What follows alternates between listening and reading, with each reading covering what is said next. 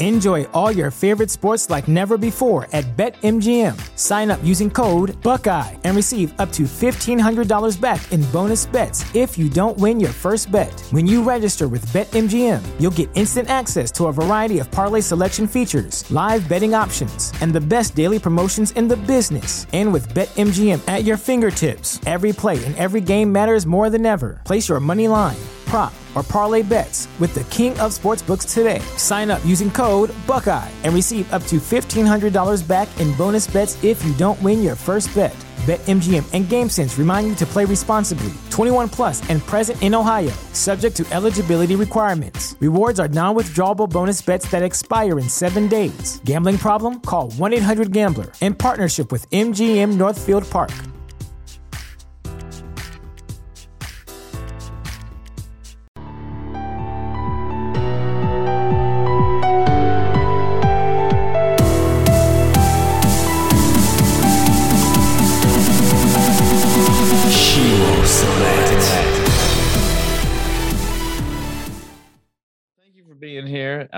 It's a pleasure and it's great to meet you. Um, you. yeah, you got a book out and all that good stuff, and we're going to get into that. But uh, why don't you go ahead? Like I told you, I don't want to do introductions. I don't like them. I don't feel they're authentic. So give everyone at least a little small digest version of uh of yourself and your background, real quick. How about You that? mean you don't like to read off bios? no, I just feel like it's just Not very personal. yeah, it's like I'm not a talk show host. You know, I'm not a late night person. I'm just you know, and what can get yeah, you know, it's just that's not a podcast to me. You know, so Yeah. anyway, I just figured it's better than you if you do it. Yeah. So my name is Christine Handy. I am a mother of two sons who are 23 and 21. Mm. They keep me super busy, maybe more busy than my job. Um, I am a best-selling author of the book Walk Beside Me. I'm a motivational speaker. I am on the board of two nonprofits, one called E Beauty and one called People of Purpose. I am also a model. I've been a model for 40 years. I just did New York Fashion Week last weekend and I'm still exhausted. and um, I'm, I, I guess I would be considered an influencer because I have amazing brands that sponsor me on social media platforms. That's always a good thing. Yeah. Um, Those are few. Oh, and I'm, I also go to Harvard. I'm getting my master's degree in literature and creative writing. So I have a few hats that I wear. oh well, no big deal, huh? No big deal. I have, I have no social life. Okay. Uh, well, I got a bunch of questions coming up on that. So let's uh let's go back a little bit. So you said you were in the model, or you are in the model industry for forty plus years. Forty. 40 years. years. Yep. This year is 40 years. Yes. I started when I was 11. Yeah. So what got you started on down that road? Um, I think that you, as a well, you know, going back 40 years ago, I was told I was, you know, at a young age, very, very pretty, such a pretty girl, such a pretty little girl. You should get her into pageants or modeling. And Sure. and so that seemed like the right path for me. And I wanted to, I was an independent kid and I wanted to work. And so I started to model and uh it and anyway, I just went to college and ended up modeling after college and modeled after I had my kids and modeled after I had chemotherapy and mod- still modeling today. So after all of the kind of hurdles in my life or pit stops in my life, I went back to modeling.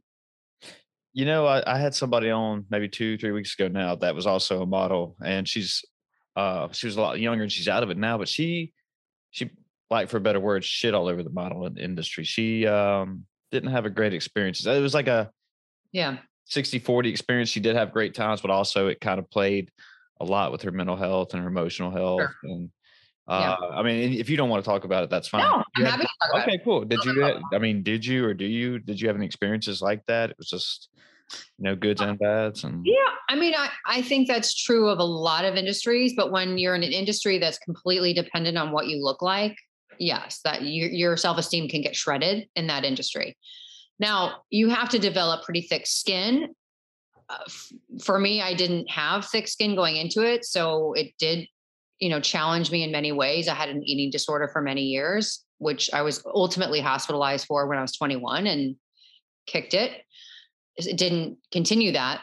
But I would say that contributed to the eating disorder. But I also have to take responsibility that it was something within me. It wasn't just the industry. Nobody was forcing me um, to starve myself. Right. I mean, that was my that was my doing. And so, but when you're up against when your when your main job is competition all the time, that can mess with you emotionally. And so, indicative of the industry, there's a lot of mental health juggling that has to take place. Sure. Gymnastics, so to speak. And I, at this stage of my life, I have a concave chest because of breast cancer and I have scars pretty much most of my body for other reasons. And I just, I don't have a self esteem issue anymore. You either you like me or you don't, take it or leave it, doesn't matter. And I think that attitude, that kind of like unstoppable mentality, that self esteem, that source of self love that comes with inside of me, it just makes me more appealing, I think, to the modeling industry and other industries right now because I'm kind of a force and it comes from inside, not what, not obviously from the external beauty because it's changed dramatically. Yeah. And so the reason I think that they used me during breast cancer, well, used me during New York Fashion Week was because I have a story and they're looking for people who have stories to walk the runway, right? It's, it's, an, it's newsworthy. So you put a 51 year old woman on, you know, that can walk, right? i have been a model for a long time and I can do it, you know, on the runway. And it's a story. Well, how did you create that mentality? I mean, is that something just learning from experience and just sitting back and reflecting and just saying, "Hey, it's either beat this shit or let it, you know, get ahead of me." I mean, is yeah. that kind of what it was? Yeah. I mean, I think it definitely beat me for a long time in different stages of my life. It beat me for a while in the modeling industry. I was hospitalized for an eating disorder. It beat me in my health. Right, I was diagnosed with cancer. I've had two, three other major health issues, but in the end, I didn't let it beat me Because, you know, I, I stopped meditating on just the outcome. I stopped meditating on the trauma and I started to meditate on how can I show courage? How can I lead in this terrible situation? And so that became kind of my mantra. And so even now, you know, I get on, I do a lot of interviews because I want to teach people like what not to do. And and I think when we're pushed to the fire in our life, that's when we really figure out what we're made of. Yeah. And for me, and for me, I figured out it was made of fire. I mean, just unstoppable fire. I love it. When yeah. were you uh, diagnosed with uh, breast cancer? Uh, 2012. So that's 10 years ago. Years ago, yeah. And but I went through a lot of chemotherapy. I had no hair. I had, I mean, I was really, really very sick. There were many days I wasn't sure I was going to wake up the next day. Does that does breast cancer run in your family, or was this just kind of sporadic how, how it came about, or what? Yeah, does not run in my family. I have no breast cancer genes. It just came. Well, who knows? They don't know. yeah, it's always new research coming out each day about it. Hopefully. um, I mean, but so I mean, how how was that part of your life? You know, before I mean, you know, being forty plus years and ten years ago, coming up with breast cancer. I mean, how did that impact your life? Or, I think that the 40 years prior to breast cancer were much more challenging because I was super insecure and uncertain of who I was and kind of lost. Yeah. And so once you're, you know, once I went through chemotherapy and had a lot of time to think about who I was and what I had, how I had lived my life, I came out of it going, gosh, I sure don't want to live like that anymore. And I and I just filled my time in my life with different things. I went on boards of charities and I went to, you know, I, I decided that I was going to use my my story as a resource for other people and mm-hmm. show how not to do it. And you know, it's very vulnerable. It's not easy to do. And you get criticized for it, right? If you share like the deep, dark, and the ugly, like in my book, there's critics out there, but I, I didn't really care about the critics anymore. There were too many people that I could help by showing them what not to do, how not to, to how not to idolize materialism and idolize things of this world. You know, because when we get go down that road, it's so depleting and you can't. It's not sustainable. No, not at all. I mean, you know, I, I think a lot of society now does prides itself on materialistic things, and it's almost a status saying of course. You know, yeah, being successful in life. You know, um, yeah. I, I, forgot who said it that, you know, um, but I was heard it, read it. I can't remember. But they said once you get a Rolex, you know that means you you've been successful in life. Like, eh, yeah, you've made it. Yeah, everybody's got their own definition of success. Everybody has their own definition. Listen, I when I was walking, oh, this is a perfect example, and I want to post this on some sort of social media. When I was walking in New York Fashion last week in New York shows, which by the way is like the epicenter, right? If you're a model, like that's You want to you want to get to that point. And I never got to that point in my younger years modeling. But when I when they when the designers sent everybody to go for a break, I was walking down that runway back and forth. Every every minute they were on a break, I was still working. And and because I want to be the the hardest worker in the room because there's so much that we can do. There's so many things that we can accomplish. There's so many people we can inspire. Yeah. But if we just go into it like, eh, this will be fun. Fun. It's work. It's it's meant to lead and inspire people. Yeah, I agree 100%. Just like you said, like, you know, you want to be the hardest worker in the room. And that's talking about success and everything. I've always thought that just showing up and just that's half the battle and actually just putting in some type of effort is what success is made of. You know, some people just seem to hit the brick wall and then like, well, I tried, you know, hell with it, moving on. And then, you know, they have complaints about themselves and regrets. That's why I never made it. So, well, you may have not actually done the work completely. And, and I can speak to that because there were some points in my life where I hit a brick wall and was just, all right, fuck it, you know, we'll move Yeah. on. Yeah. And then I regret it now, but it's how it But see, I think those failures teach us how to live a different life. Mhm. If you didn't have that failure, you may not be in the position you're in today.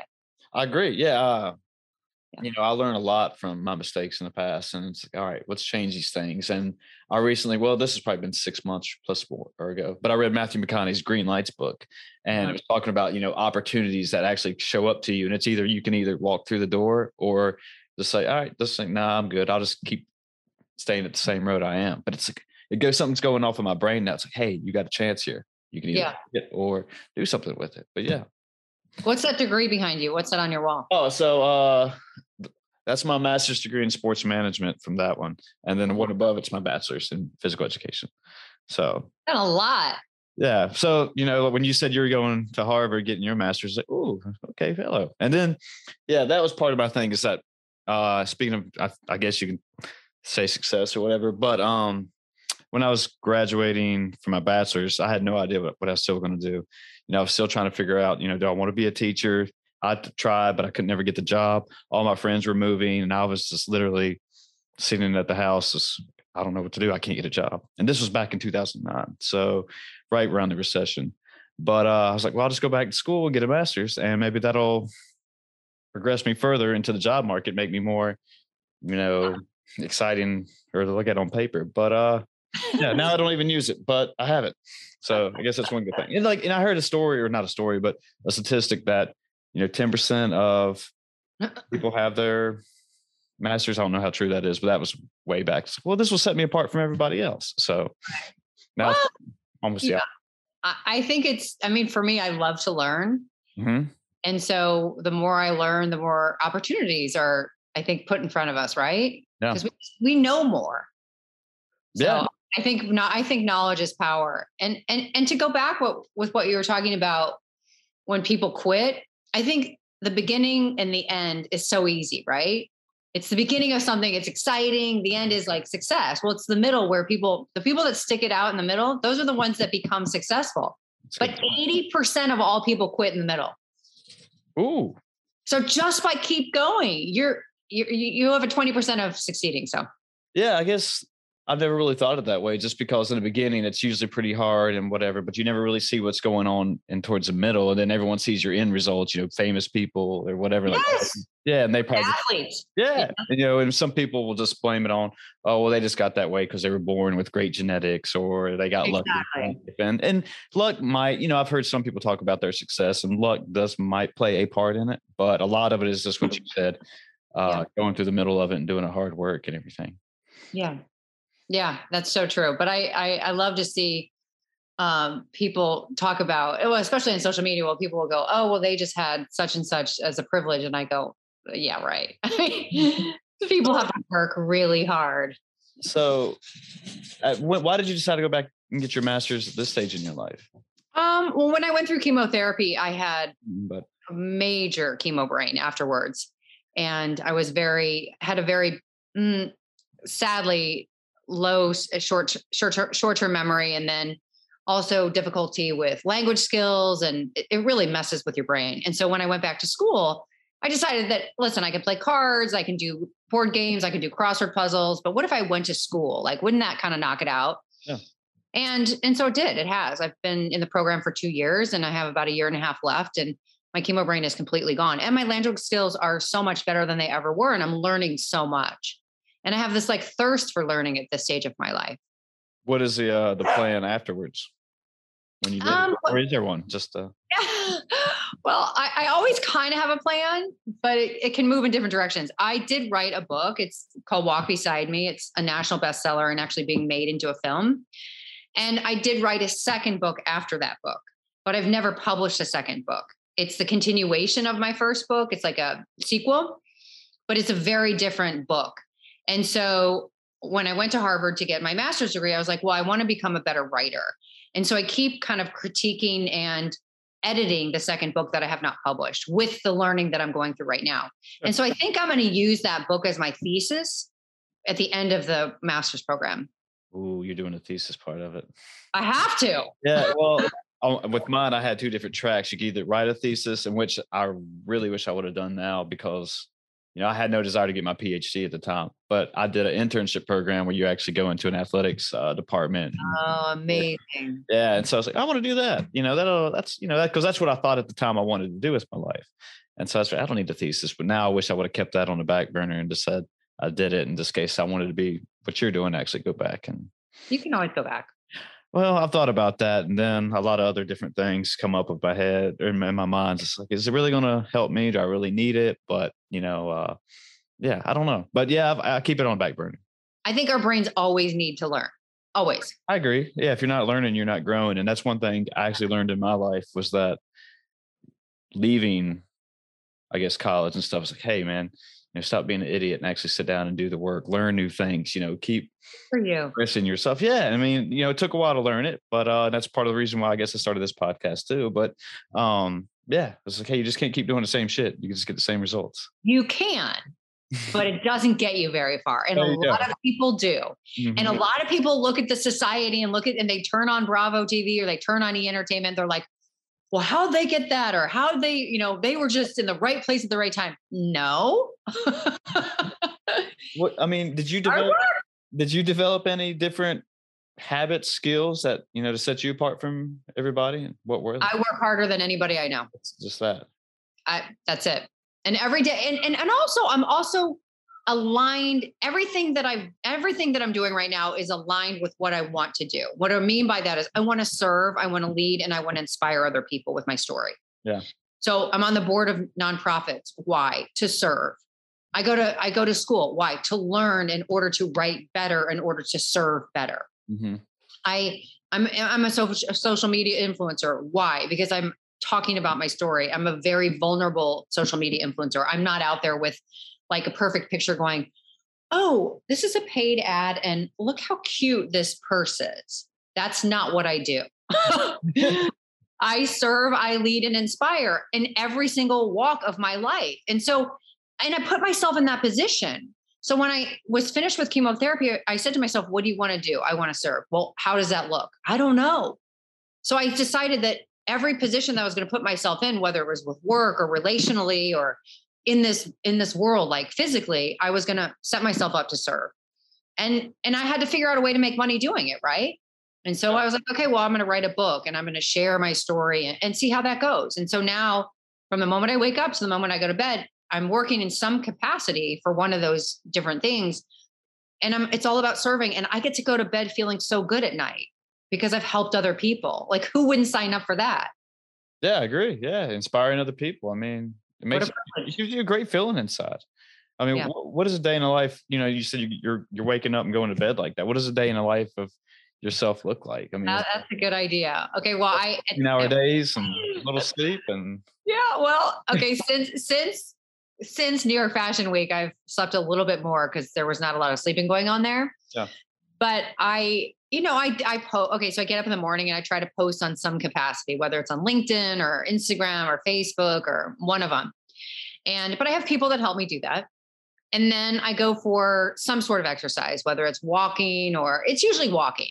But I have a fused arm, and so I wear a um, I wear a contraption so that when I'm walking, it doesn't hurt my arm. And I have two phones, so I'm either talking on one of them and I'm responding on another one because because I'm busy. Sure. so so even when I'm walking, I'm working. And then I, you know, come back, I shower, I get ready for the day, and I'm either being interviewed or I've got to talk to my manager or, or I, I speak for, I have, I'm, I work for five different speaking agencies. So one of them usually has me booked on something, or I'm talking to my modeling agency saying, well, you should pitch me for Paris Fashion Week because now that New York's over, we can impact, make an impact there. And I'm talking to the producers of the film. And so it's, and then, you know, by five o'clock, I'm sitting on my porch and on my computer and responding to emails and having some dinner. And I get in bed early and I get up early. So, you know, I, again, I don't have much of a social life because I feel like I can make an impact in this world. And I'm just so focused on that right now. The social life will come later. I, I agree. Have you ever heard, uh, you know, like you're, you were saying, like while you're exercising, you are actually working. And uh, there's a thing that you know, if you have a problem, people say you should sleep on it. Well, there's actually one that also said, well, you actually should walk on it too. Oh, I love that. Yeah. So if you go walking and actually get your brain firing and actually yes. maybe take a little bit off your uh, brain at that point, they'll actually come to you kind of like when you used to sleep on it. it comes later. Yeah. it's kind of, you know, like during my workouts, like I usually, if I have problems at work or whatever, it's like something will spark or say, Hey, why not do that? But yeah, I just uh, thought, wondered if you'd ever heard that before. That's a good idea. You know, when I don't, when I kind of turn off everything when I'm walking, I do, I am filled with more creativity. Yeah. So you're right. That's probably something I should do. Where, what do you do to work out? Um, I'm one of them CrossFit guys. Okay. That's hard work. Yeah. So uh, I fell in love with it probably eight years ago and that's awesome. Just kept the party going. So, I mean, it, you know, I told somebody one day, it just, it made sense to me. Um, just it does because, make sense. Well, for me, just because, you know, after leaving college and stuff, I needed something to keep me competitive and keep me in shape because I always loved working out and the fitness part of it and all that. But it like brought the best of all the worlds. Like you could still make friends. It's a social aspect of it. You know, I could stay in shape and it was still you know, one of these mentally and physically brutal workouts. And it never, yeah. I never experienced anything like that. And plus, you know, I work out with a lot of uh, police at uh, at my gym and some other. Police? Yeah. And so it's just like, you know, I obviously I'm not doing the same thing that they are doing their jobs, but it's like, hey man, right. we're kind of going through hell together on this tough workout. And it kind of, you know, so uh yeah, camaraderie aspect of it for me. And I've made a, that word, yeah. Yeah, and I've made a lot of great friends out of it. So I just kept it going and I've started competing in it and yeah, then I went and got certified in it and saw a coach on the side and that's amazing. Yeah. So good for you. Yeah. So uh where do you live? Uh Virginia. Okay. Um you know where Virginia Tech is? Yeah. Yeah. I'm literally like 20 minutes from there. Nice. So in that part of Virginia. So people up there still respect the police, I hope. Uh yeah. well so here in uh, Miami they do. Here in Miami they do.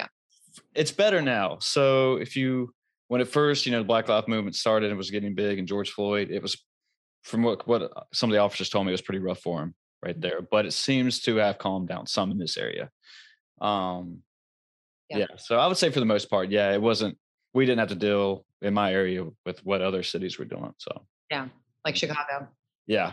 Like Chicago, Baltimore, all that. Um I'm pretty close to Charlotte and I, I don't know how much trouble they had down there, but yeah.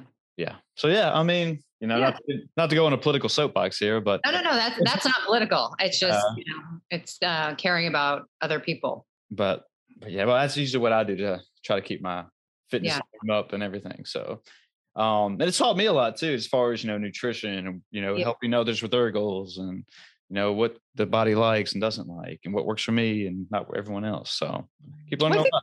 I think that's one of the most important things we've all learned during COVID and the lockdown is that we do need each other. Mm-hmm. And companionship and camaraderie and people cheering each other on and people being there for each other, not just in a screen, but physically yeah. is is one of the most important things that we can offer each other. Well, you know, the world got in such a you know, I forgot what movie it says, but they say a big damn rush. I think it was Shawshank Redemption. But he says, you know, and during the, when the pandemic hit, everything came to a halt and everyone got to sit down, especially me. I'm just, I can, I can talk personally to this and like sit back and, you know, reflect, yeah. think about, you know, uh, Hey, where's my life going? Did I just going the way I want it to? I mean, you know, a lot of us get down and I'm generally speaking, of course, go down this road and we fall into something. We don't ask a lot of questions and we That's right. Yeah. We don't say we're going to be here, you know, I'm not going to do this forever. And then you don't, you know, like I said, you don't ask questions and 10 years later, 15 years later, you're still going down that road and finally you can stop and think, oh, wait, was this what I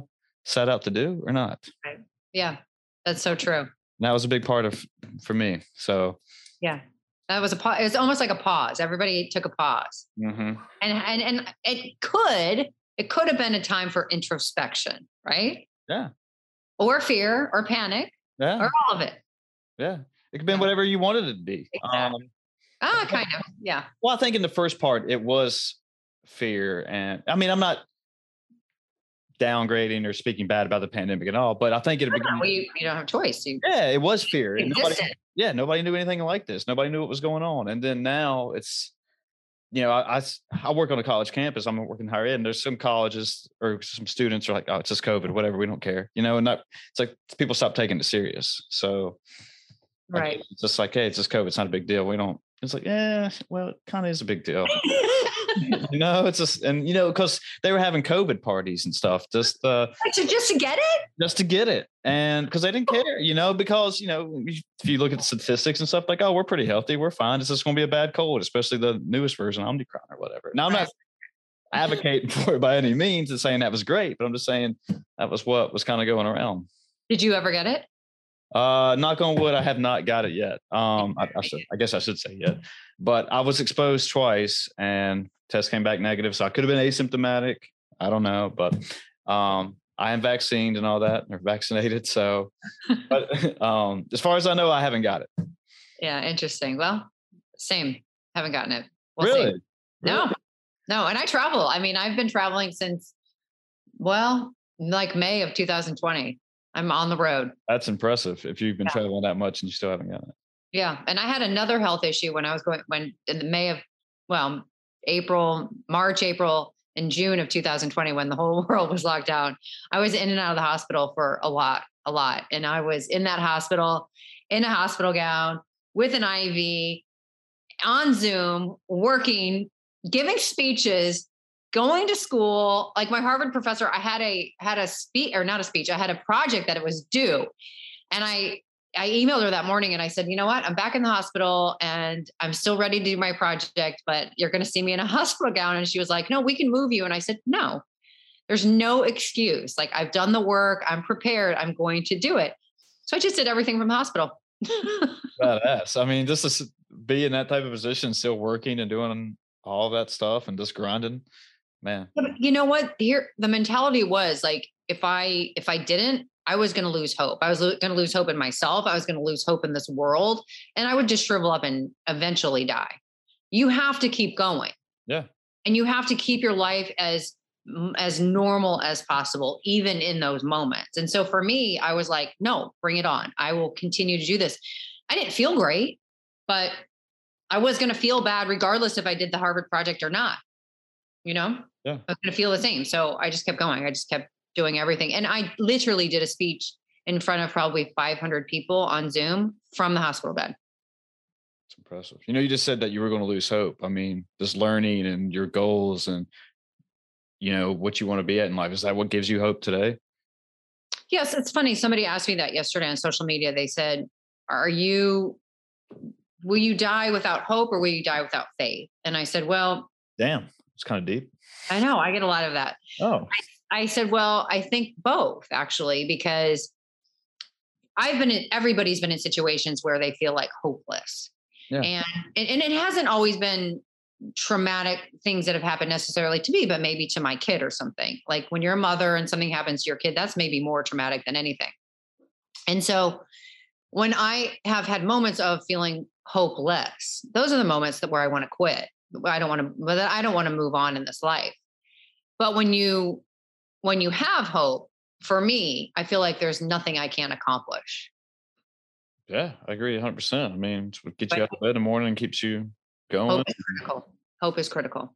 Yeah. And and I don't think you can be you can't depend on hope from other people. You have to have it from yourself. No, uh, that's one thing is I've learned is that trying to depend on other people, and uh, yeah, you some most people have a small support group and everything, but I mean, I think it only gets you so far. It's still up to you, like we we've been saying that to get through the rest Yeah. of it. And You have to be your own cheerleader. there you go. That's a good way to put it. Honest to God. I mean, I'm my biggest cheerleader. That's not pride, that's not ego, that's self-survival.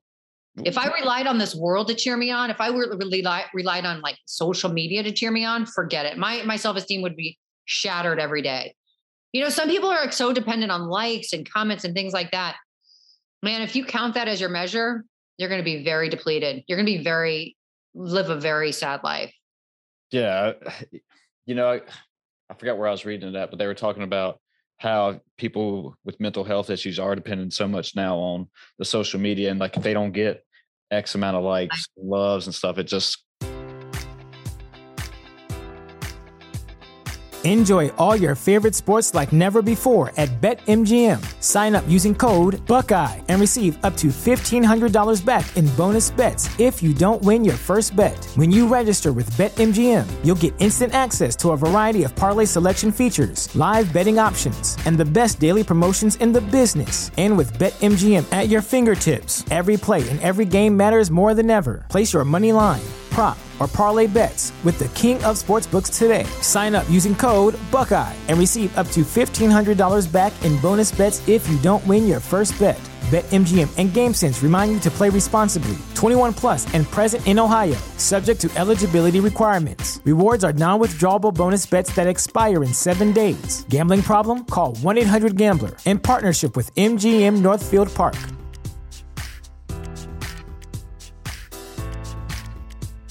Say goodbye to your credit card rewards. Greedy corporate mega stores, led by Walmart and Target, are pushing for a law in Congress to take away your hard earned cash back and travel points to line their pockets. The Durbin Marshall credit card bill would enact harmful credit card routing mandates that would end credit card rewards as we know it. If you love your credit card rewards, tell your lawmakers hands off my rewards. Tell them to oppose the Durbin Marshall credit card bill crushes them. And, and I get it, you know, you, it's, it's engineered to spark those little dopamine hits, you know, into our brains. We're sitting there staring at our screens, just we gotta like, gotta like, gotta like, they love me, they love me. And then when you don't, yeah, it just takes you down a dark road. Yeah. Talk about, yeah, talk about modeling industry. yeah, you know, and first it's a scary road. Um, you know, we've almost got you think we've gotten too dependent on technology? I do. I mean, but I'm, you know, I'm 51, so I'm in the older group but I do I do because I think human connection is critical. And if we're so dependent on the phone and the computer, then we have less human connection. And I think that's going to be I think that's why our suicide rates are up. I think that's why our mental health you know rates are getting higher and higher. People are more dependent on medication and I think that's why it's happening. Yeah. I agree 100%. I mean, did you ever watch that documentary on Netflix, so- Social Dilemma? It was just basically just talking about exactly what you were just saying.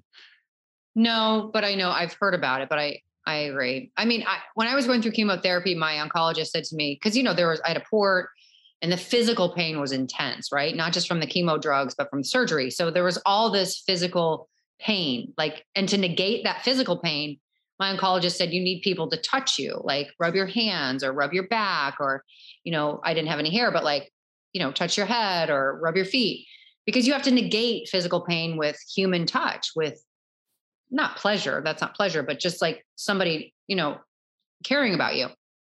And I think that's true of everyday life. Like, we're going to be, there's going to be arrows flying all over the place. We're going to be knocked around. Like, that's life. But you have to have people, yourself included, that negate that. Right. Yeah.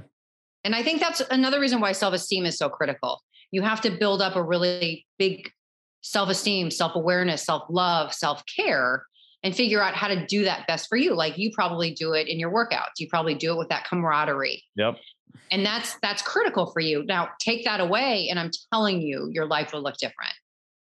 But people just recognizing that is half the battle.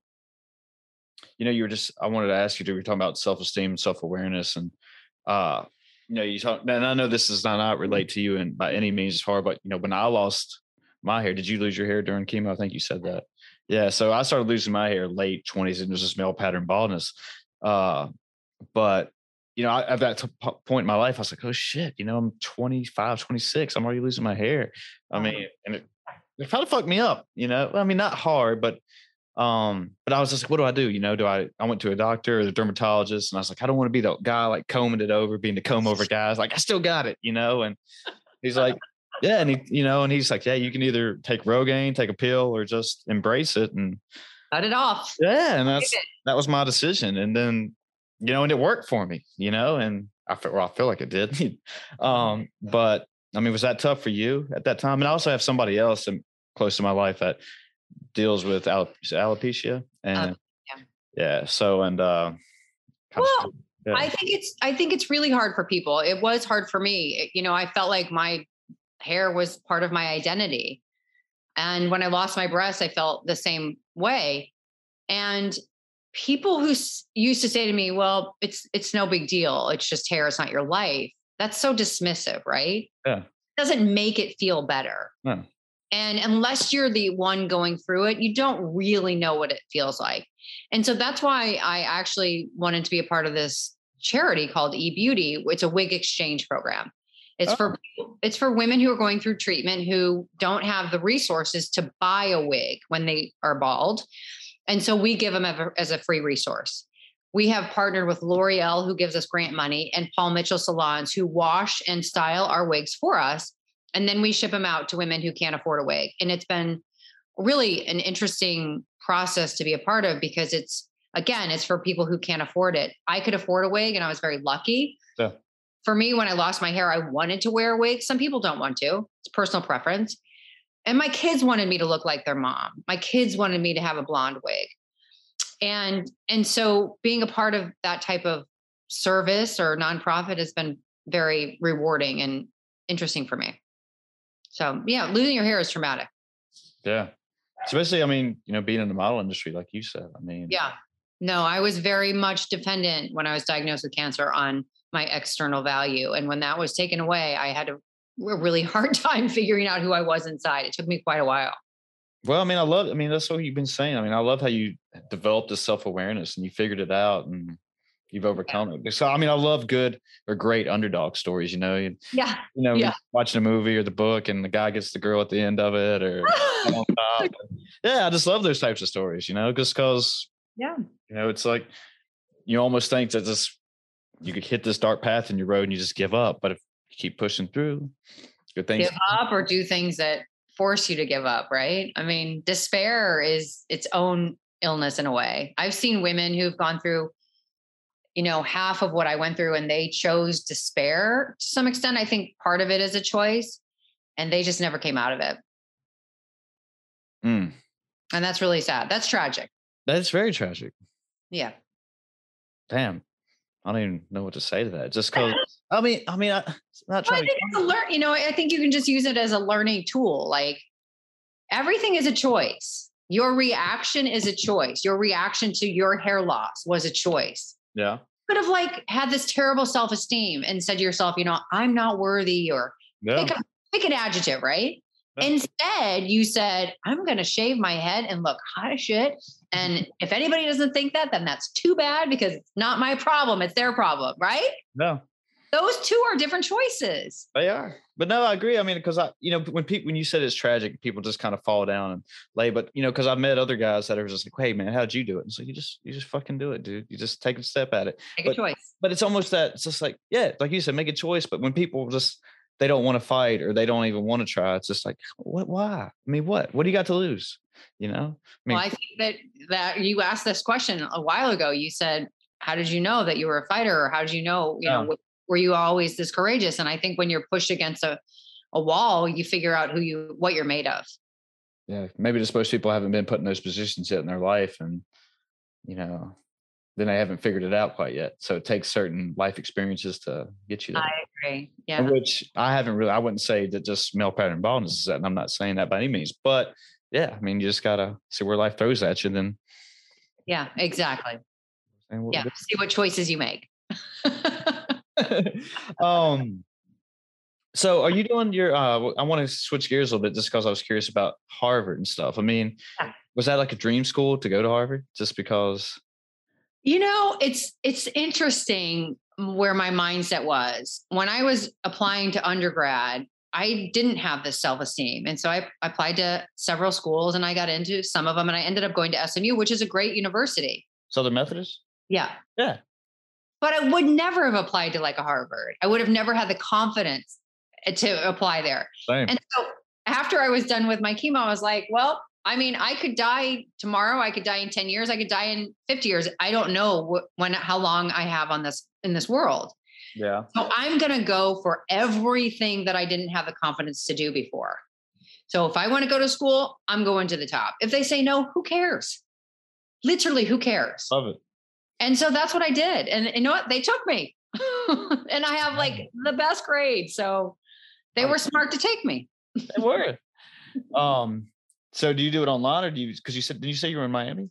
Uh, I'm in Miami. Yeah, I do it online now. I pre-COVID, we were supposed to be on campus five days a semester, Okay. I, and they're actually opening this summer.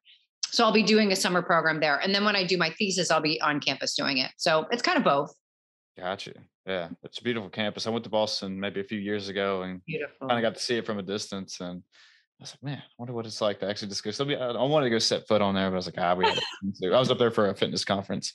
Well, actually, a recreation conference, I guess you could say. But yeah, Good for you. You've Yeah. done so much. well, not really. Um, I'm not even in recreation fitness anymore. I'm an IT now. So Okay, but don't say not really because that's like that's our self-talk is critical, right? well, yeah, well, You've accomplished a lot. Well, I try to be Thank you. confident, but not overly confident. Like confidence without arrogance, I guess. You don't have any arrogance. But I try to stay humble, work hard, stay humble. humble. Yeah, okay. are- I guess that's why I try to say things like that. It's like, hey, you don't be an even keel. And sometimes when I think, or I think personally, like I'm very self-critical. So when I do these podcasts and stuff, I don't like to go back and listen back to anything of what I'm saying because it's like, oh, you idiot! Why'd you say that? That was stupid. You said that wrong. And, Yeah, that's terrible self-talk. Don't do yeah, that. exactly. So, uh, and I know that, and that's the reason I try not to just keep myself on an even keel and not to try to boast or do anything wild and crazy on here. So, You're very good at this. You're very, very good. Well, I don't know about very good, but uh, Very good. I mean, I've been doing it a year. Christine. response is thank you. thank, thank you. That's it. You That's are it. the best. You are the best. Um, I know I do. I think I when I had well, honestly, this had nothing to do with you. When I was not at my greatest self love, I would be like, people would say, "Oh, you whatever, uh, you did this or you did that." I'd be like, "Oh no, no, no." But the truth was, I did, but I wasn't able to accept it. Right? yeah. We need to be able to accept it. People want to cheer you on. Thank you. Yeah. Yeah. Well, thank you. Here's a good question. Speaking of that, can you be successful without an ego? Do you think? Ah, absolutely. Yeah. Like I already knew the answer to that. So, but Well, I think that I think you can be more successful and have more influence without an ego because I don't think people are attracted to pride and ego. And I think that if you let your pride and ego go, you can accomplish more because you're not afraid of the outcome. You're not afraid of somebody saying no, right? Yeah. If I had a bunch of pride and ego, I wouldn't have applied to Harvard because I'd be like, what if they don't take me? What if they say no? I can't handle that. What if I get a rejection letter? But if I if I have no pride and ego, I'm like, hey, I'm going to apply to Harvard. I'm going to apply to Stanford. I'm going to apply to Princeton. If they say no, who cares? You know what I mean? I, I agree 100%. And, you know, I got a follow up question, but, and I kind of feel like I know the answer to that. But do you think people are scared to be successful? In a- in a- generally speaking? I do. I do. I think that for part of my life, I think when I was a young model, I was very, very afraid of success in the modeling industry. I would have never tried to be Why do you think that? because I was insecure. Really? Oh, so insecure. Like being that young, being into the model industry, and you're still, and you were afraid of being success successful. I was, yeah, I was very afraid. I, I didn't have the confidence to think that I could accomplish what I saw other people accomplishing. I would say if I didn't get a job, I would say, of course they didn't pick me. Of course they picked her. I mean, that's just like, that's self dismissive behavior. That's self cutting in a way, right? Now, now, if somebody, if I, well, I was in New York Fashion Week by four designers. There were other designers that didn't pick me, but the other designers that didn't pick me, it's not that I wasn't worthy of being picked. They just picked different people. It's not personal to me. Right. Yeah, I'm, I'm, I'm listening. Yeah. So when you when I was young and I it, it was personal to me because it was wrapped up in pride and ego, I wouldn't have put myself in front of other brands necessarily. I would have said to my manager, to my booker in the modeling industry, "Oh, don't put my comp in front of that person. They're not going to want me." Right? Yeah. That's afraid of success. Do you ever deal with imposter syndrome? I used to, not anymore. Hmm. Never, not since I went through chemo. I understand it. I recognize it in people. I respect it because I've been there, but I don't do it. That's good. Yeah. That's great. I think you have to go through things in life in order to not care what people think of you, in order to build yourself into a place where I am. Unfortunately, I went through a lot to get here. But I mean, people don't people don't push me around. They used to. Not anymore.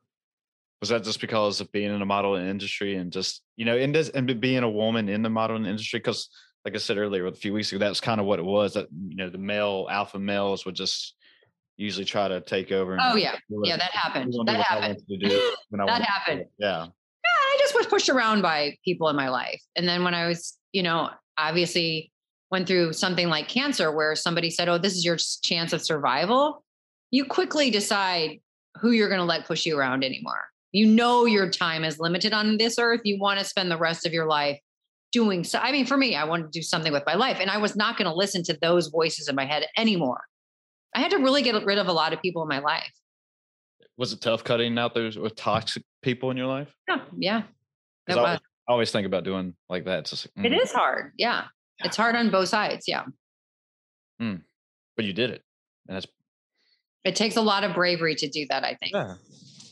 yeah. A lot of courage. Yeah.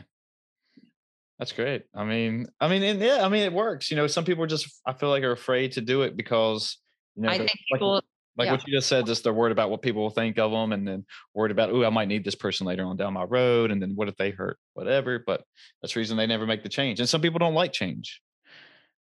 that's fear based too. Yeah. Fear, that's a lot of fear.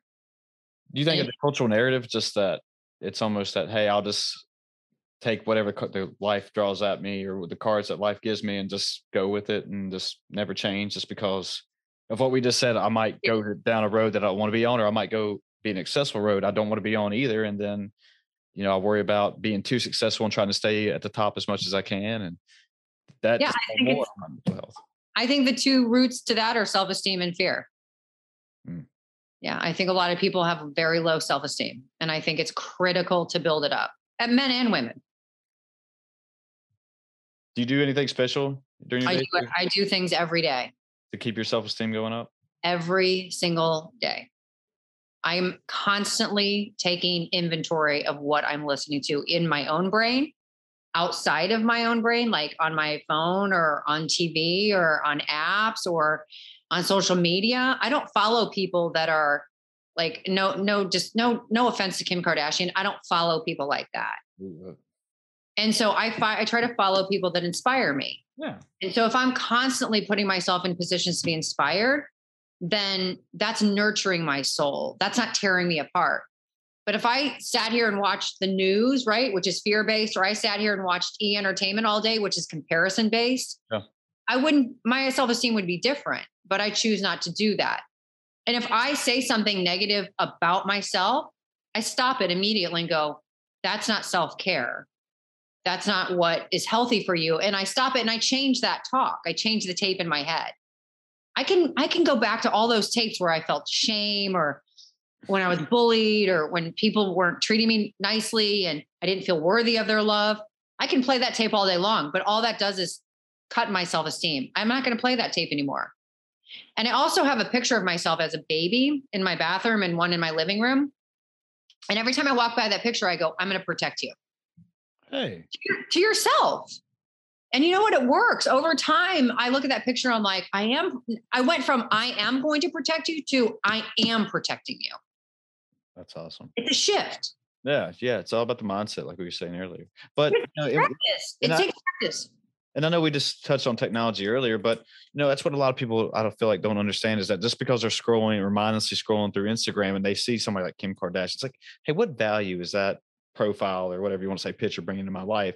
It's besides just you know comparisons of Joyce that people Exactly. Exactly. and then and that's what starts all the, the the dark arts, I guess we could say, of the mind taking over, and then Yeah. you going, yeah, that's going down what we've been talking about. I don't want to go back in circles. You know, you know, Yeah, but I mean, because I've been through it. I've actually went through my Instagram followers too, and just like, you know what? I don't need them in my. I don't need this. I don't need to get on here and just see, Yeah. whatever. So, but yeah, I've, I've, I wish a lot of. I guess what I'm trying to make my point is, a lot of people need to start doing that. Well, hopefully by this podcast and others that people will start to listen and start to take inventory, right? Yeah, Yeah. take an inventory. I like that. Thank you. Yeah, I mean, just I've never thought of it like that. But hey, you know, take an inventory of yourself. But But do um, it in every area of your life, like relationally, work wise, uh, social media, every area of your life, take inventory. yeah, it's a good practice for sure. Great. I've, practice. I've never heard it said like that. Said like that, I guess. So, but it makes that makes sense to me. Yeah, good. So, um, I know we got a few minutes left here, and there's I like to do a little. I've been kind of testing a little like would you rather questions, Okay, I love it. and it's nothing like wild and crazy and vulgar and stuff, but it's just Okay. you know just a little sense to, to know you a bit better. Um, okay, like we'll start off small here. Okay, here we go. Would you rather always have a full phone battery or a full tank of gas? A full tank of gas. Uh huh. That's what I would have said too. I think you would have. yeah, no, it's like I, I went to get groceries this morning, and I think gas was at three thirty. I was like, damn, like shit again. Like I remember when it was below three. Okay, I feel like that was an easy one. Okay, That was an easy one. okay, I feel like this would be a good one for you. All right. Okay. Would you rather be chronically underdressed or overdressed? So that one's difficult for me Uh-huh. because because because I went through chemo and I've had 23 non-elective surgeries and a lot of chemotherapy. I was always in like sweatpants and it made me feel bad. Like I felt like I was the sick girl. So now when I'm dressed up, I feel better. And it's not it's not to be like yeah. So right now dressed up. Yeah. No, I mean, I love wearing, you know, I'm just wearing like a my jacket I wore running this morning, and some my gym pants. But I mean, because I love just lounging around and that stuff. But when you put on the power suit, power tie, Yes, you feel I good. love it. You know, I'll go into a wedding, it's like, mm, Yeah. just walk in there with a new swag about yourself. So I don't know. I had a tough, I had a tough one with that too. But I know I always get a big confidence boost and a big morale boost when I put on a power suit and power. Like, I agree. Yeah. It's not like the Windsor knot, get that fat knot going. For, for guy, guys aspect of it. Yeah. I don't know what girls think, but that's my Love that. I love that. Um, let's see. What let's see. Give me a hard one. Okay, I'll try. All right, this might. I don't know if this will be a hard one. I asked this the other day. Um, would you rather all of humanity be able to breathe underwater, fly, or be able to communicate with aliens? I kind of think fly. Mm. I don't know. I, I you know I, I think it's because I live in Miami and there's so much traffic. I think if we just were flying, there would be so much traffic. well, no, I agree 100 percent with that. I mean, I mean, my area is hardly no traffic at all at any times. But yeah, I mean, um, I don't know. I think. I don't know if I want to talk to aliens though. It's so out there. What do you mean, like? I can't go there. Well, you know, all that alien talk that was happening during the pandemic, I guess it still is, but nobody cared, you know, when the government was supposed to release all that UFO stuff they had. And it's like, whatever happened? You know, I never heard anything more about it. Like I thought, I thought that was gonna be big news. And I never followed up either. But that's the reason I was like, well, I'd like to know, you know, Independence Day, are they coming to That's fantastic. so, When you find out, email me. okay, I will. I'll, I'll write a note. But maybe one day. But also that I heard a statistic that we've only or we not I haven't done it, but we uh humanity's only discovered like 10% of what's in the ocean. I don't know if that's right. So. Yeah. the water that might help. But Yeah. let's see. I don't know if I have a hard one for you. um I don't know. Would you all right, okay. This might be one. Eh, it's a matter of opinion.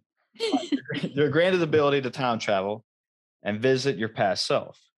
Ooh. You can only you're only allowed to speak 10 words. To your past self? Yeah. What year do you go to and what do you say?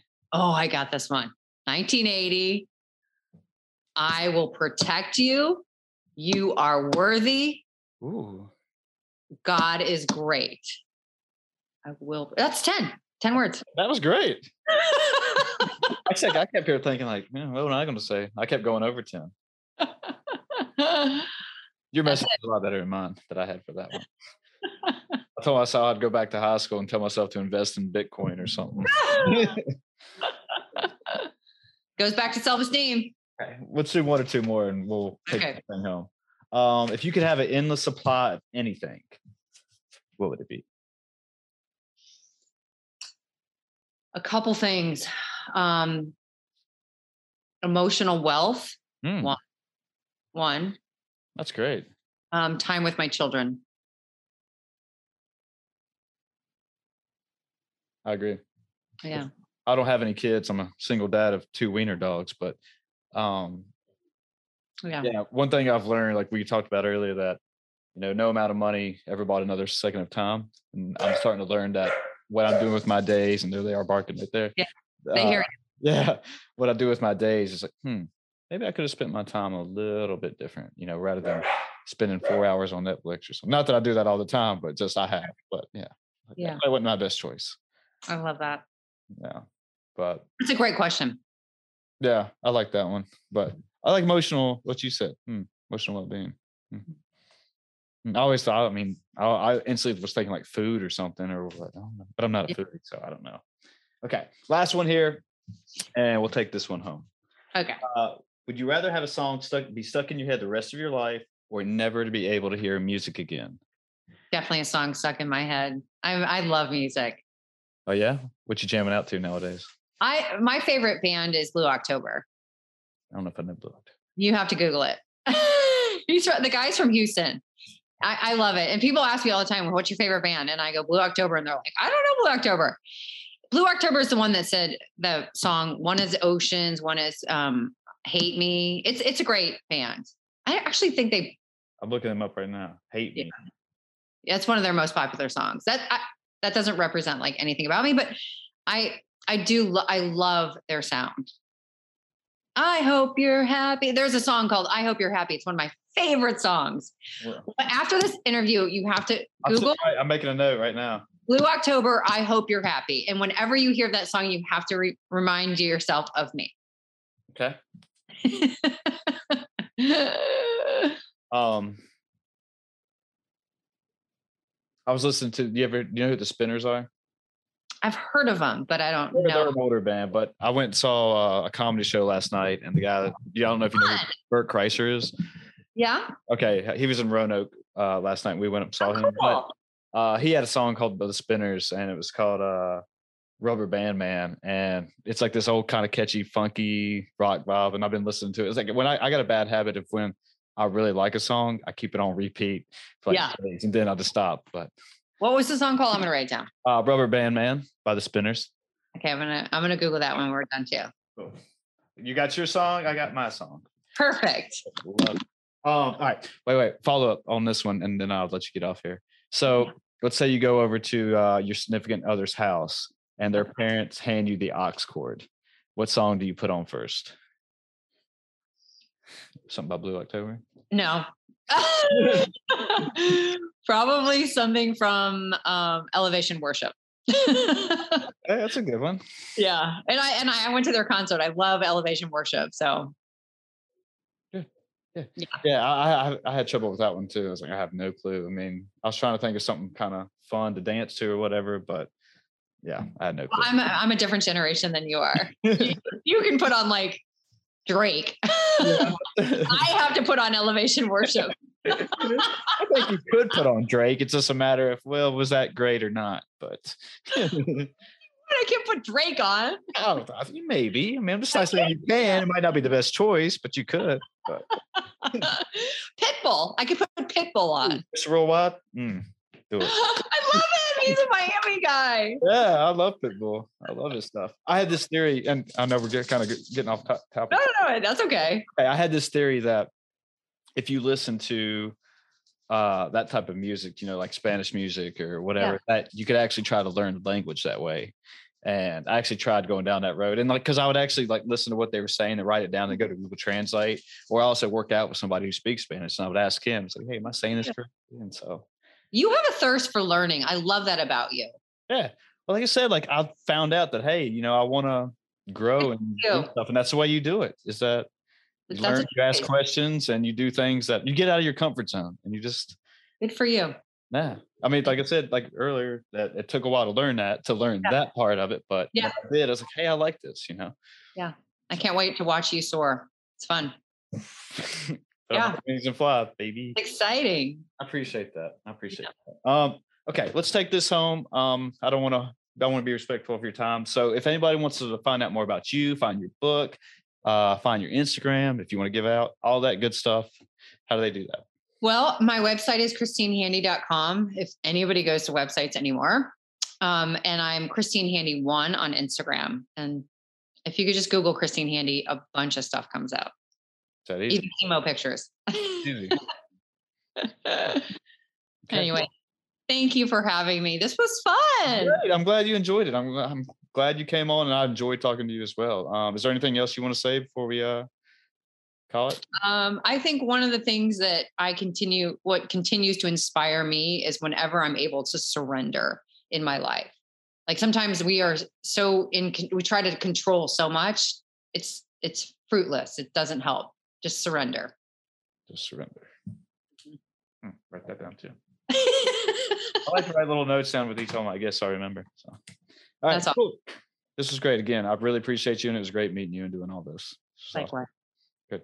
Okay, folks, we're out of here. Be good to yourselves.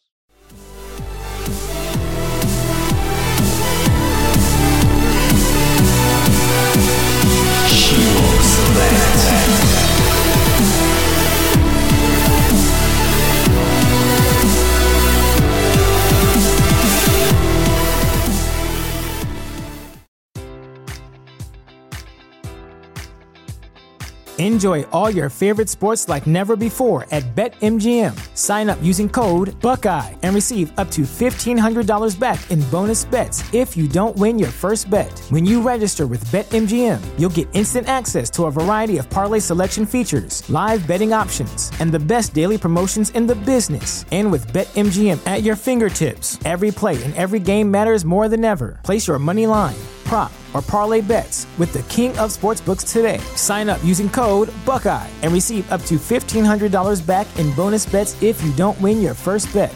BetMGM and GameSense remind you to play responsibly. 21 plus and present in Ohio, subject to eligibility requirements. Rewards are non-withdrawable bonus bets that expire in seven days. Gambling problem? Call 1-800-GAMBLER in partnership with MGM Northfield Park.